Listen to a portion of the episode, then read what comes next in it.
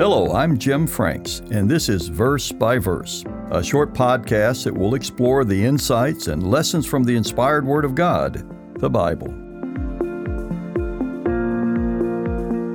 Today we will look at a passage of Scripture that describes the role of a Christian in our society today.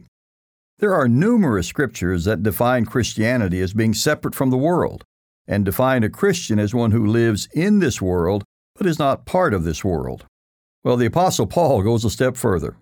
In 2 Corinthians 5, verse 20, he describes a Christian in what some would call a political term. He refers to a Christian as an ambassador.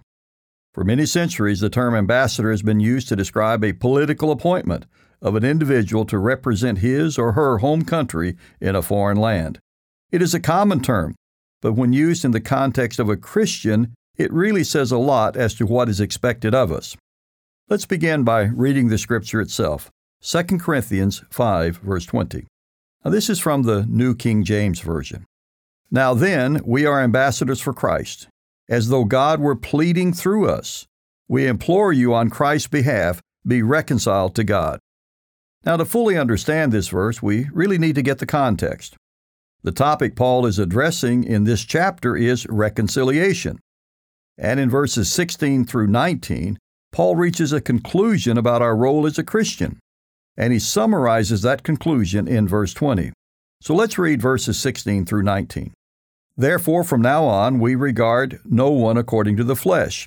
Even though we have known Christ according to the flesh, yet now we know him thus no longer. Therefore, if anyone is in Christ, he is a new creation. Old things have passed away.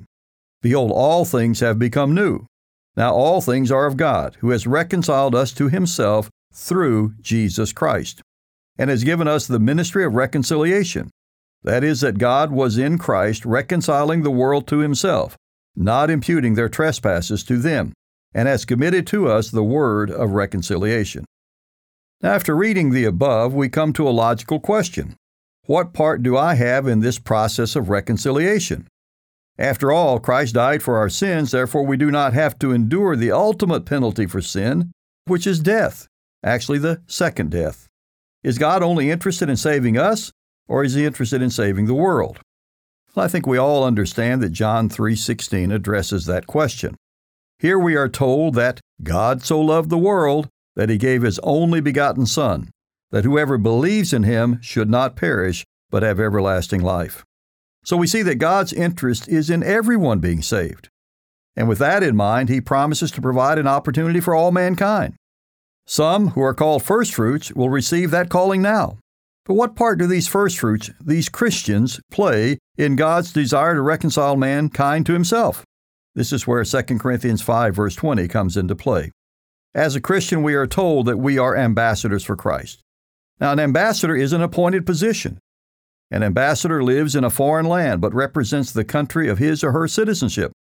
An ambassador is not engaged in the affairs of the foreign country, but must live under the laws of his country of citizenship. And in Philippians 3, verse 20, Paul states the location of our citizenship. He writes this For our citizenship is in heaven, from which we also eagerly await for the Savior, the Lord Jesus Christ. So our citizenship is in the kingdom of God. But we live in a very different world where Satan is declared to be the king and also the God of this world. As Christians, we must come out of this world and be separate, not a participant in the evils of society. And 2 Corinthians 5, verse 20, speaks of this type of reconciliation. Well, how is that achieved? It requires one to be called, to accept Jesus Christ as his Savior, and to repent of his sins. Once you do this, you become an ambassador, a representative of the kingdom of God.